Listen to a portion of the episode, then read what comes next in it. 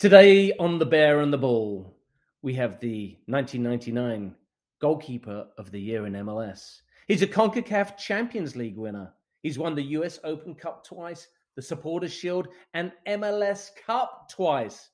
He also has the most saves in MLS history. Today, we'll talk about the art of goalkeeping, what it takes to get to the top, and the journey, the thrills, the spills, everything more. It's all coming up on The Bear and the Ball.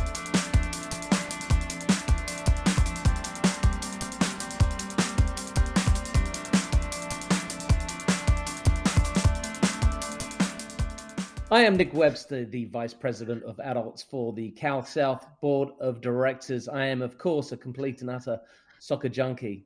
Live it, breathe it, speak it, and I'm very honored today to welcome to the Bear and the Ball Kevin Hartman, El Gato, 243 appearances for the LA Galaxy, 90 for Kansas City, 83 for the New York Red Bulls, and also a U.S. international. He played his college soccer at my alma mater, Go Toros, Cal State University, Dominguez Hills, before moving on to UCLA. Kevin, welcome. Yes, I, am super appreciative to be here today, Nick. It's great to see you. Obviously, you know we've had our run-ins uh, throughout the years, and certainly uh, somebody that I know is not uh, not just a, a, former player from some perspective, but also a junkie, as you call it. So uh, I'm happy to be here today to talk the game with you. So you've just finished uh, your season off as the uh, goalkeeping coach at the LA Galaxy. obviously, a little disappointing, didn't make the playoffs. Um, what was the defining factor, do you think, this year? You know, I mean, there's a lot of turnover, obviously, from year to year, um, and I thought that we we definitely started off the, the season in a way that we felt like is indicative of uh, of the group of players and the coaching staff and everybody that's involved in the team. And uh, we're in a great position all the way up through August 15th. Like you say, we didn't make the playoffs, but we were only really out of the playoffs for the last three minutes of the uh, of the final match. So um, a little disappointed with the way that things kind of shook out, but um, obviously we realize that it's a process, and you know we, there's some certainly some some really um, good takeaways from the year, um, some good good performances on the goalkeeping side of things. Um, and we felt like there was a real level of consistency from from the goalkeepers that got time, whether that's Jonathan Bond or Jonathan Klinsmann, and um, certainly looking for them to have continued success as we continue to evolve as a club in the, the coming years. Talk to me about your role as the goalkeeping coach. I, I mean, I'm, I'm assuming that you're working with the with the goalkeepers on a day to day basis. How do you keep that fresh, exciting, and keep the keepers motivated? Yeah, it's, it's an interesting question. I mean, I, th- I think that one of the things that um, you think about freshness, but you also think about the importance of repetition. Um, very similar to how pianists do the scales. Um, you know, goalkeepers need to have a little bit of that rhythm and that repetition. And uh, I think um, within the club, I think that Greg does a great job in terms of, of blending the goalkeepers in with the field players, and we have uh, a number of different exercises that we do so that they have the opportunity to play with the ball at their feet and and, and are integrated in our build up. And I think that's something that's pretty evident in in the way that you see us kind of build out of the back, and you see the comfortability of our goalkeepers with the ball at their feet. And so, um, I work a lot on scenarios, just things that are repeated again and again within within the game. Um, so whether that is you know crosses from you know wide spaces, which is tends to be dying out a little bit in the modern game, um, or it's balls cut back from the end line, which becomes a, a, lot more critical to what the game looks like nowadays. Um, sweeping up in behind the defense and trying to have interactions where the defenders are kind of coming back towards the goal and the goalkeepers kind of anticipating and, and being able to realize whether or not to be able to get to the ball or not. Those are those are the kind of the things that we do. So it's it's uh, repetition based from a technical perspective, but there's also you know tactical scenarios that we look at on a regular basis, and then the guys get folded into training sessions pretty pretty quickly. You you bring up a word repetition. And as, as a coach myself, you know, I, I, I work primarily uh, within the youth and, and, and collegiate game. And players hate repetition. making making something and, and, and as you as you know yourself to, to become expert, you mentioned the, the piano scales to become brilliant to master it you have to do it again and again and again. How do you keep and I the, the, thing I always get from from from some of my players is, oh, it's boring. Why are we doing this again, coach? We've done this every single day, and and and and getting getting players to understand the importance of repetition and, and mastering a specific skill. I, I, guess from the professional level, yes, you know these guys, it's it's their job, but I'm I'm sure you work with younger players as well. How how do you massage that that idea of repetition into something that is an absolute must?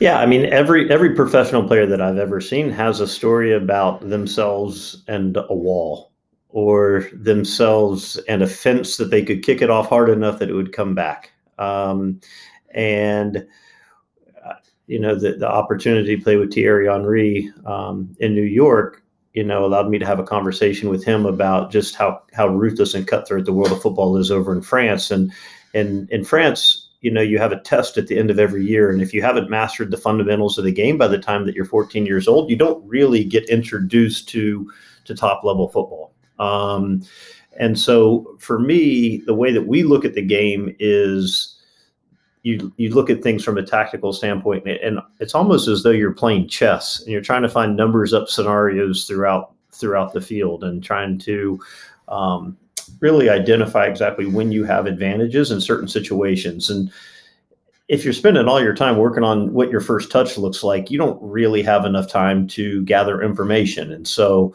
um, you know, the cognitive side of the game is very important to our players. And I think that for us, if you're looking down at your feet, you can't look up and you can't identify where your teammates are. You can't identify where you might have a numbers up scenario. And so you're missing out on such an important part of the game if you are really just concentrated on whether it's the getting the ball under the control and individual matchup.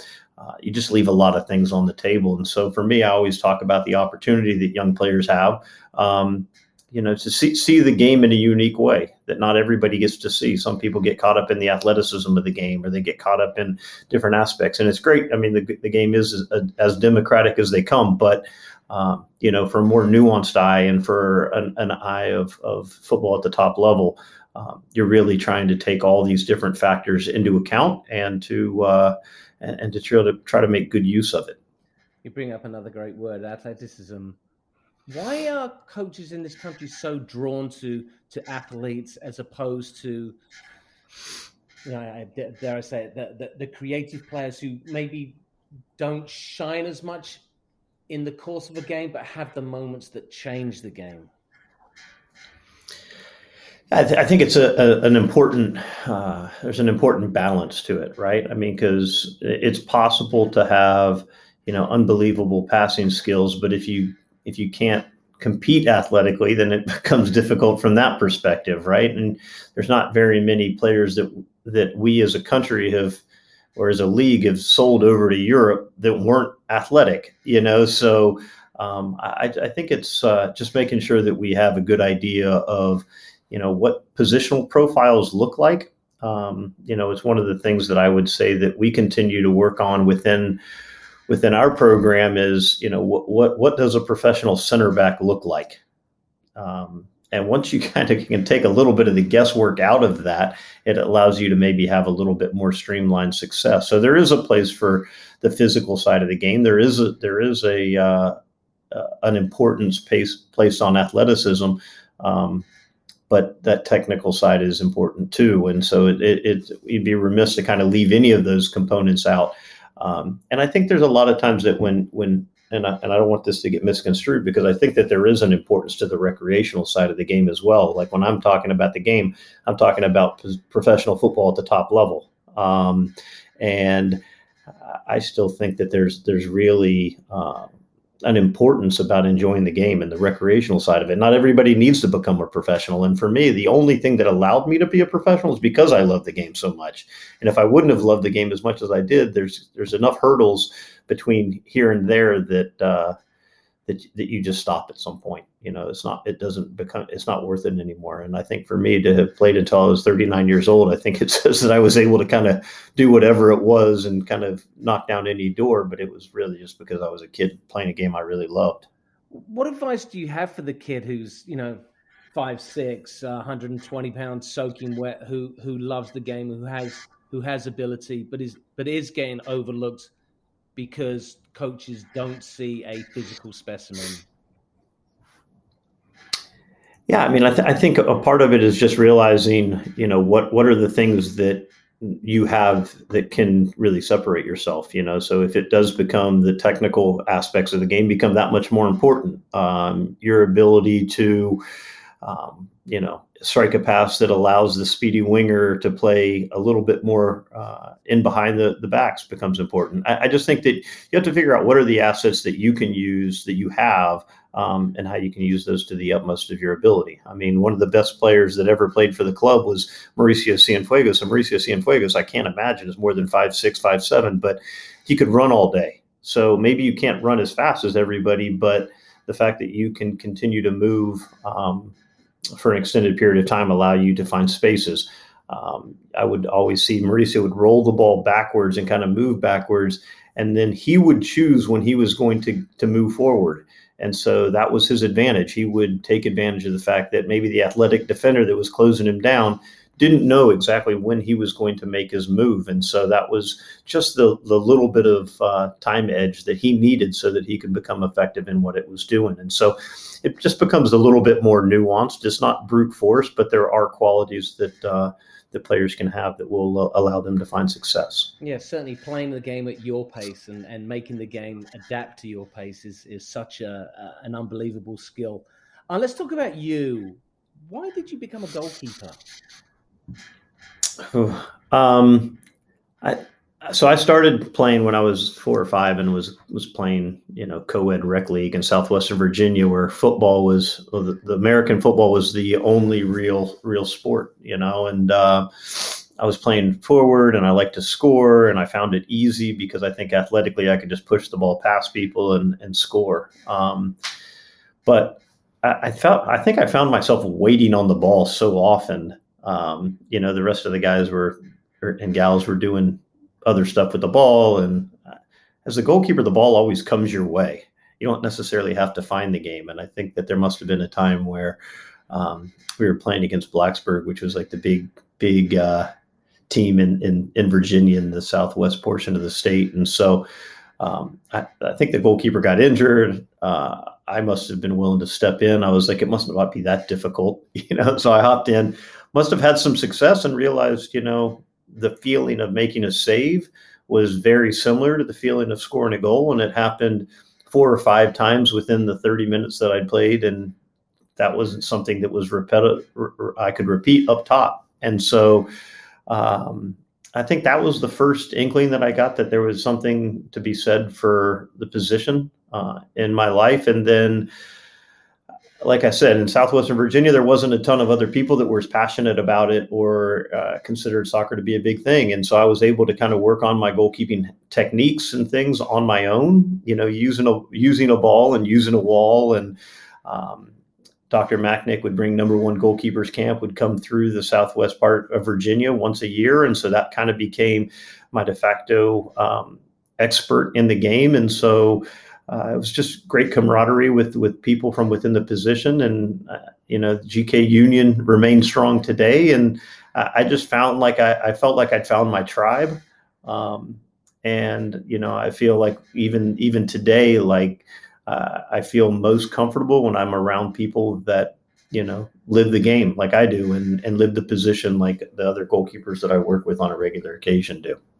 bring up a great point about the GK Union. Uh, a few years ago, I uh, went and took the advanced uh, national goalkeeping diploma with the uh, NSCAA, and really had never delved into the art of goalkeeping, despite being a coach. And it really was fascinating to be to be welcomed almost into into this union because you guys you guys are very different uh, than outfield players.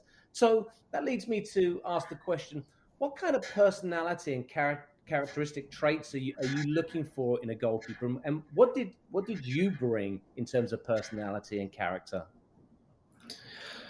Oh man, um, I would imagine that I'm looking for something similar to what I offered, or I would have changed that, right? Um, I, I, think for me, it's about you know uh, just a relentless pursuit of of the craft right? And this execution of just basic techniques. And so um, you think about goalkeeping, and a lot of it becomes about experiences. Um, and I told, and I said at the beginning of the interview that we work a lot on scenarios. And so, if you can have these scenarios and and you can identify what scenario is occurring at any given time during a game, then you can hopefully through reflection have come up with what is the solution to the problem that's being presented to you. And sometimes those solutions become individual based, but sometimes those solutions become team or small group based. And so if the solution becomes small group based or team based, then you're going to need to find some way to get people to work alongside you.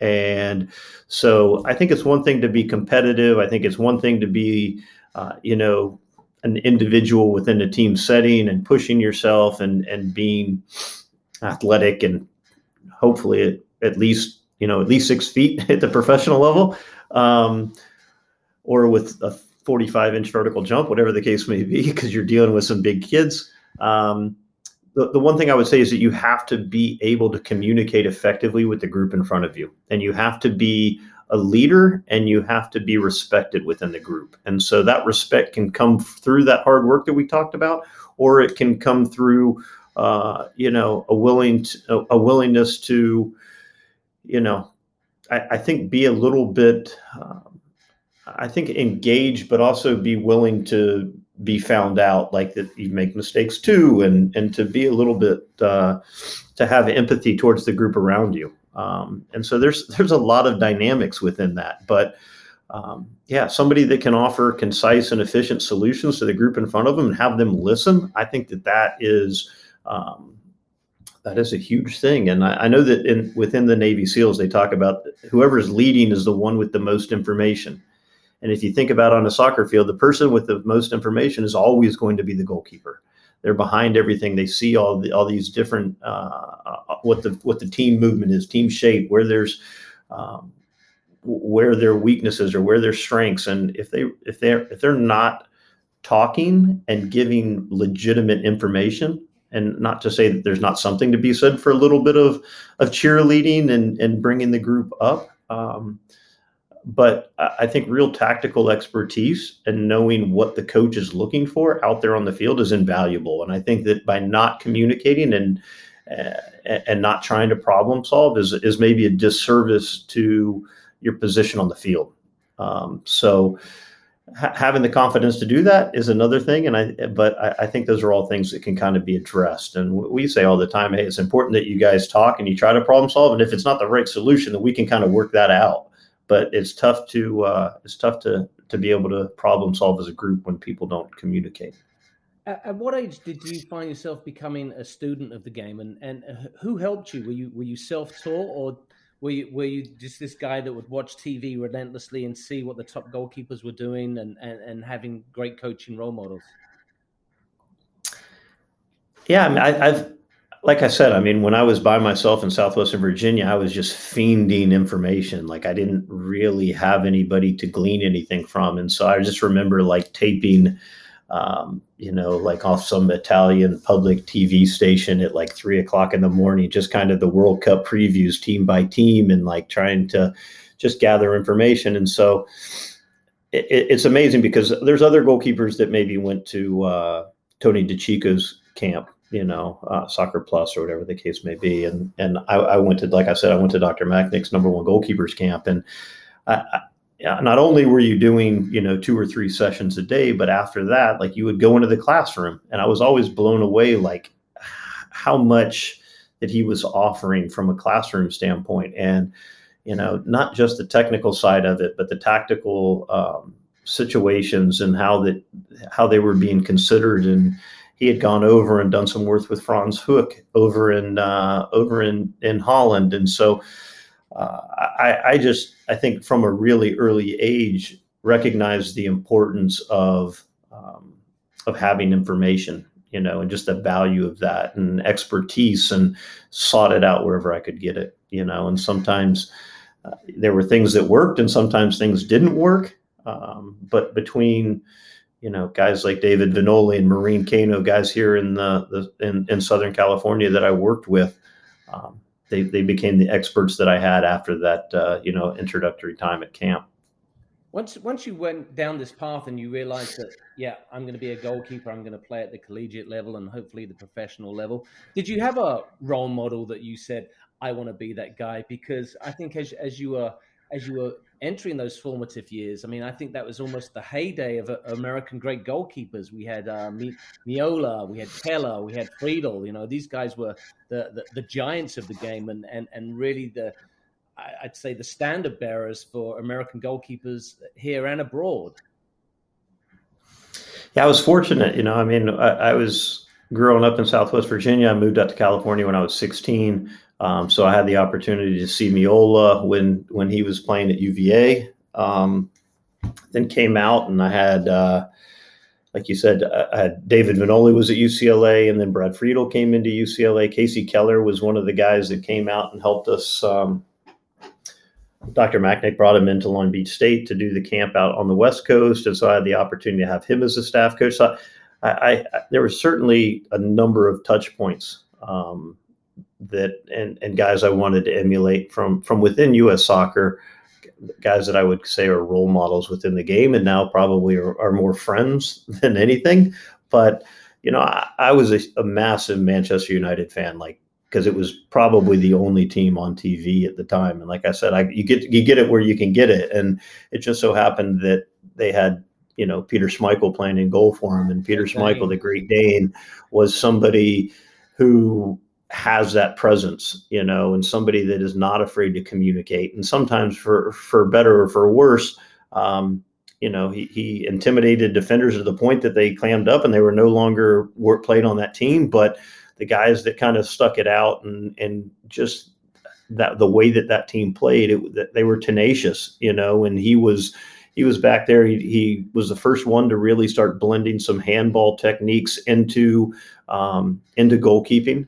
Um, and so he really started to blur the lines between, uh, you know, what what was proper goalkeeping technique, and and uh, he wasn't afraid to put his body on the line and do some some nuanced things that uh, I, I, think that you watch today, and you see De Gea, and you see some of the Courtois and some of these guys today, like when they're blocking techniques, whether Neuer or Ter Stegen, like that that all started with Schmeichel you know, Schmeichel kind of brought some of these blocking techniques out, and so for me, he, he will always be uh, uh, be my favorite goalkeeper of all time.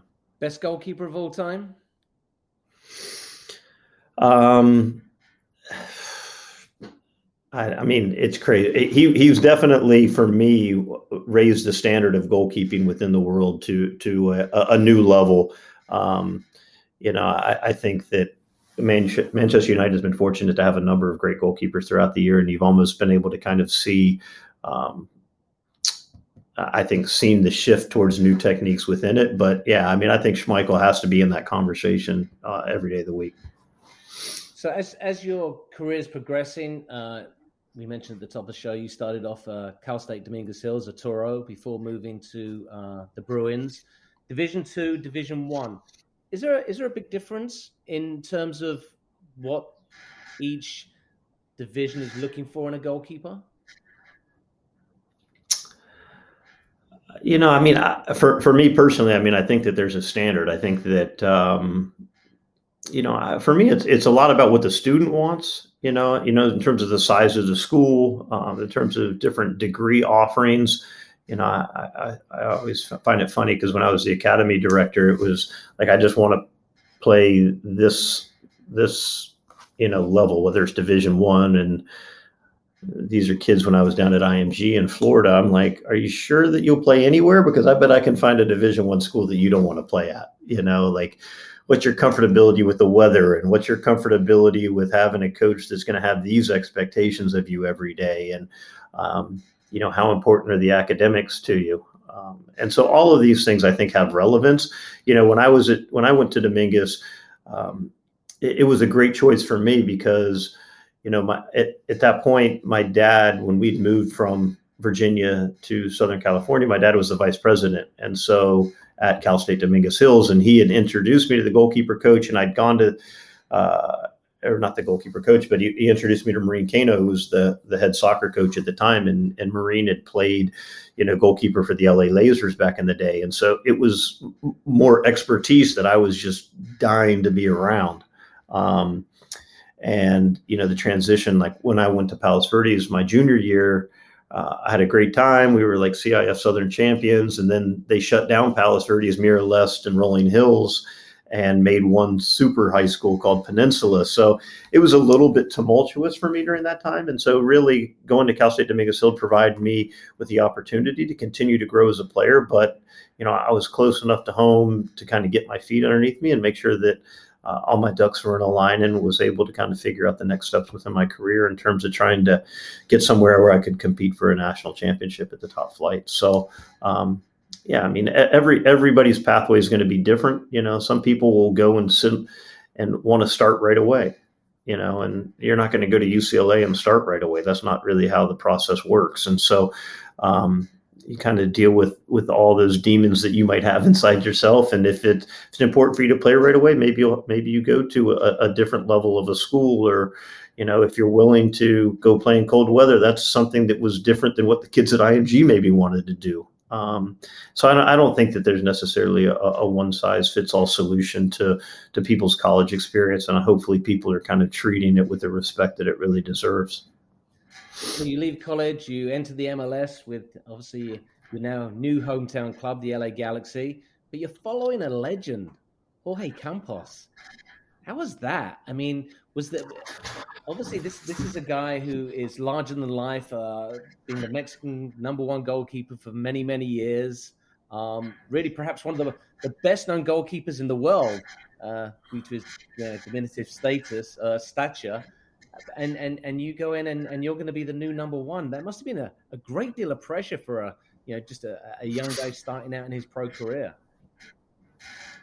It's interesting because when I when I first you know was drafted, I got drafted while I was on a flight back from Florida from paying for my own way down to the combine. Um, and so I got off the plane, and my parents told me that I'd been drafted, whether it was the last player, the second to last player, I don't know. But uh, I, I think that I went into it and I was probably a little bit naive. It was myself and David Kramer who had played a lot of the games in in '96 um, together there in preseason in '97, and then all of a sudden it starts to be May and, and Campos is going to come back. And I, I'm not sure if I'd really put together the fact that there was going to be a decision that was going to have to be made between myself and David Kramer. And so to be able to um, to stick around past that point, I felt was like a real coup because I have a lot of respect for David and the way that he played. And uh, as Jorge came in, there were takeaways, and most of them were not from a technical perspective, right? Like Jorge's techniques were very different than mine, and uh, certainly we both had flamboyant things that we did, but uh, very rarely would you see me, you know, taking off up the field to try to launch a counter attack on the dribble. So um, I got drafted.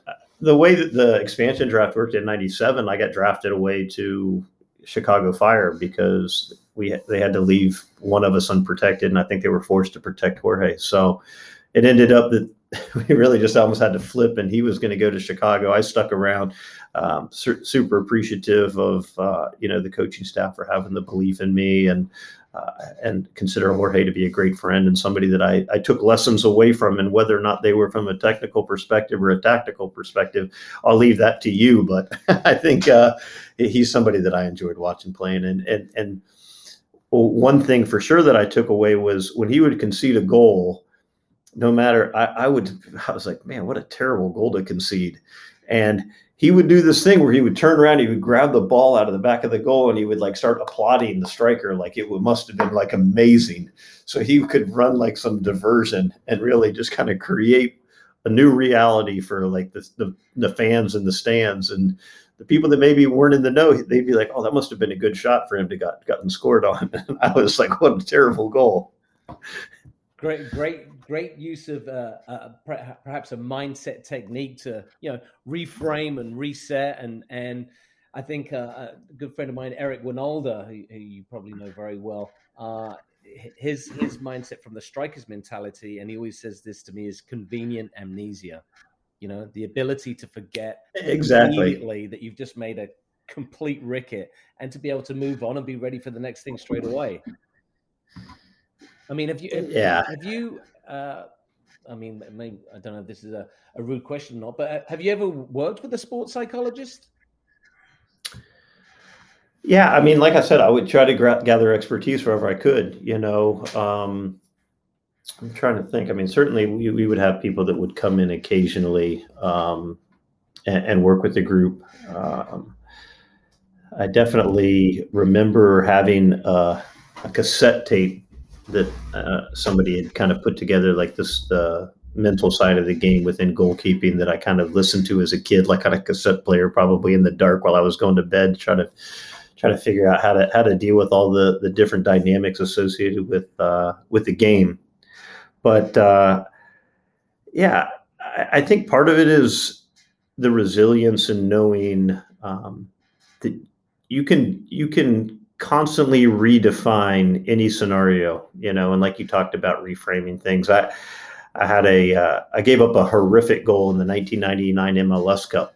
Um, we were down 1-0 and a ball came back to me and I, we were playing up at Foxborough and this was when Foxborough was grass and I went to hit the ball with the outside of my foot and kind of clip it over somebody. And I won 99 MLS goalkeeper of the year so I was feeling pretty confident. I something happened where I mishit it and it gets intercepted by Ben Olsen. Ben Olsen like immediately scores and so we're down 2-0 so in effect I've lost the game for us at this point. Um, and I remember Tim Harris, who's now like the vice president of basketball for the Lakers, but he was a goalkeeper at UCLA, uh, sent me a sent me a, a, nice card and kind of I hadn't really ever met Tim, uh, you know, for any duration of time, and so for him to have sent this unsolicited was actually um, speaks a lot about him as a person, and it said something to the effect of, you know, you can you can you get to decide how this is. It can either be a defining moment within your career, or this can be just simply a footnote within your career. And it really allowed me to transition from, you know, lamenting the fact that we we not found the success that we wanted at the 99 MLS Cup. Um, into being offered, you know, an opportunity at Genk Football Club. Eventually, I came back, you know, um, to LA and and continued my career here. But it really helped me turn the page on something you know, because it was like you said, it was all about how I was going to frame it. But let me ask you this: I mean, there's there's been a lot of talk and a lot of uh, uh, education and research done uh, recently on, the mental side of the game. How important is it? And and and I'm not just looking at it from a goalkeeping perspective. I'm just looking at it now from from the the, the player perspective. How important is the mental side of the game? And how how much time do you think we as coaches need to be uh, you know, carving out because there's there's so much. You know, we, we spoke about repetition earlier, and uh, for the outfield players, you know, the ability to pass, run, tactics, uh, the technical side of the game, the physical side of the game. But how much time do we need to spend on the mental side of the game, and how much impact does the mental side of the game have on players? No hmm. questions there. Sorry. It's uh, no, it's it's no, it, it's a great question, and you know, we, we talk about all these different things that you know. I, am as a former academy director here at the club. I, it's it's amazing like how much goes into youth development, right? And and I think that there's parents that think that we show up 30 minutes before the start of training and then we just kind of roll the ball out and we just kind of go through the motions. And the reality is, is every decision that we make has we realize is going to have a big effect effect on all of our families and all of our players. And um, you know, we talk about positional profiles, and I think within positional profiles, you start talking about the fact that you know, and you alluded to this, is that some smaller players will miss out on opportunities, right? And um, you know, within the mental side of the game, you want to provide the resources necessary so that kids have their best opportunity to be in success now, but also in the future. And uh, within the last probably hour, you know, sitting here at the office, we were just talking about, you know, the tournament this weekend that they had out at out at Silver Lakes, and you know, how even at the age of 12, you can start to see players that have something different. And uh, I would say that within that conversation, somebody mentioned the fact that it's almost better to, at that age group, pull out players that have certain personalities. And just make sure that they're they're driven by growth and have the right qualities. And you can certainly support those but it's tough to change a personality very much or uh, you know as kids you know become 15 16 or whatever the case might be. But um, it, it, probably is the most important thing. Um, you know the fact that when i grew up my parents you know stressed the importance of hard work you know really kind of to this day is kind of if not an asset, it might be, it might even go over the other side to be kind of a detriment because I, I really do try, I, would work myself to death if I could. But um, I, I do think, like you said, I mean, the, the, the, mental side of it, the way that you're able to interact with other people um, are all huge things. The way that you react to adversity, your willingness to step up and, and embrace a challenge. Um, you know, empathy, uh, all of these things are, are just massively critical because you, you want somebody that's coachable, you know, but you also, you don't want somebody so coachable that they take in everything that everybody says and then all of a sudden everything just becomes discombobulated within their within their mind right? And so uh, if, if you can find a really good blend of a lot of these assets then you really have the foundation and building blocks of what it's going to take to add all these other things on top of it. But yeah, I, I mean, like I said, uh, within the last two hours within this office here at the LA Galaxy, we just talked about how personality is probably the most important thing within a football player. That's awesome. Yeah, I, I think that that that's a part of a game that it, that is growing, and I think there's going to be more more research and more experts are going to come into into that environment and and really help players find that that hidden one, two, three percent that sets them apart from everybody else. Um, before I let you go, we're going to go through a quick best ofs. Okay, best match you ever played in and why? Um, I would say that the best match that I ever played in was when I was probably what was probably been May 18th, 1997. I probably played against Aston Villa, or maybe it was just right before we played against uh, the Columbus Crew on my birthday, which was my first MLS start. Um, and it was during that time that, you know, Jorge Campos was coming back, and I was really fighting for an opportunity to play professional soccer. And I, I got the opportunity to play against Aston Villa on a Wednesday night or whatever the case might be, and played really well and and parlayed that into my first MLS start. And that was really the the, the thing that kind of allowed me to continue to. Uh, to make a go of it, so I, I think that that was probably my favorite game. Was that match at the Rose Bowl? Yeah, I, I went to that game.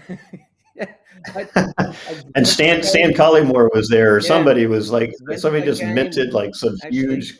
Was in the dressing room with you guys afterwards, but I mean, I was I was just a just a mere baby then.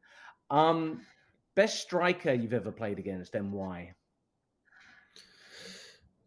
Um, best striker that I've ever played against. I don't. I mean, I, I'd be hesitant to say striker, but I, I, Zidane, like playing on the same field as Zidane, like when uh, we played them here at, at uh, Dignity Health Sports Park when we played Real Madrid, I was blown away that no matter where he was on the field, and believe me, he would get he would get forward and get into the box. He, you have Roberto Carlos wide open, like playing Zidane the ball with four guys on his back to like orchestrate the game and his abilities to, you know, just maneuver the ball and and and chip balls into into uh, spaces was just unreal. And you know, uh, I, I would think that Roberto Carlos probably hits the hardest shot I've ever faced, and so that was kind of in the same game. But that, that's a lot. They had a lot of money out on the field that day. What What was it like in the locker room after that game? Were, were your teammates just like, well Zidane, I, I, ridiculous. Never seen anything like it. Yeah, I mean, I was fortunate also to play with Thierry, and Thierry's like a World Footballer of the Year, and you just see these guys. I mean, their capacity to hold off two players uh, and and protect the ball was you know second to none. You know the things that they could do with the ball it was it was ridiculous. But the way they would fold other people into the game, the way that they how competitive they were, uh, it, it was just like the perfect you know meshing of of these all these different techniques and skills and um, certainly lucky to have gotten to play with some good really really top players. Is that teachable or is it just inherent? I'm sorry? Is that teachable or is it just inherent in who they are? Yeah i'm, I'm sure i'm sure a part of it is is you know a part of who they are. You know i think that you know in the development phase you're doing whatever you can to kind of bring these things out you know and you talk about you know learn, learning to play learning to compete and then learning to win. Um, and those are all things that you kind of do at different phases of uh, of the development process. And so you know loving the game and learning to play and all that is the part that Thierry talked about up till 14 and then you talk about learning to compete and that's something that is you know definitely brought into it you know between the ages of 14 and 16 and then once you're 17 and up you're you're, you're playing to win. Um, and I, I, think that sometimes here within the states we get a little bit confused about what the uh, what the process looks like. Um, but that's a that's a whole nother podcast. Oh yes for sure. Favorite defensive teammate and why uh, favorite defensive teammate and why? Um, I love I love playing with Robin Fraser, who was the center back when I first got to the club. Um, he played alongside Dan Calichman and Greg Vanney, two guys that I work with now. But um, I, I, appreciated all of their openness and their willing to share with me as a as a young player. Um, and and I think that the I think the amount of, of tactical expertise that they have and, and their understanding of the game, it, it's pretty obvious with what they've gone on and been able to do within the coaching ranks. But to be able to play with those guys was was otherworldly, you know. And then Robin also had the speed and the capacity that most players don't have, you know. So uh, I would say that I enjoyed playing with Robin as much as anybody. Last question for you: Would you have done anything differently in your playing career?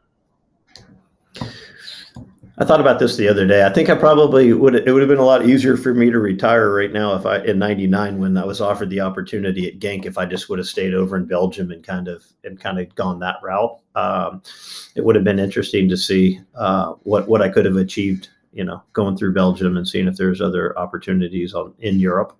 Um, so I lament that fact and probably will till the day I die. But I also, you know, I came back and we won the national. I mean, we won the uh, MLS Cup in 2002 with people that I consider to be great friends today. So I, I think that at the end of the day, like I, I was able to achieve a, a, high level of success and, and and quality of life here. That uh, that I don't I, I, don't spend too much time on it, but yeah, it would have been nice to know what I could have accomplished if I would have stayed over in, in Belgium and, and had to go with that. Kevin Hartman, El Gato, goalkeeping coach for the LA Galaxy. Thank you so much for joining the Bear and the Ball. If uh, any uh, listeners uh, uh, have questions for you, is, is there any way they can get hold of you? Do you have a Twitter handle or anything? I I do have a Twitter, but I don't check it very often. If you just send me an Instagram uh, message, that's probably the best way to get a hold of me. It's just at Kevin Eugene Hartman on Instagram. That's probably the best way to get a hold of me. What a great interview from Kevin Hartman. And as always, you can get hold of me at Nick Webster on Twitter. And of course, Cal South on Instagram, Cal South Soccer, on Twitter at Cal South Soccer, and of course on Facebook. We'll be back next week with another episode of The Bear and the Ball.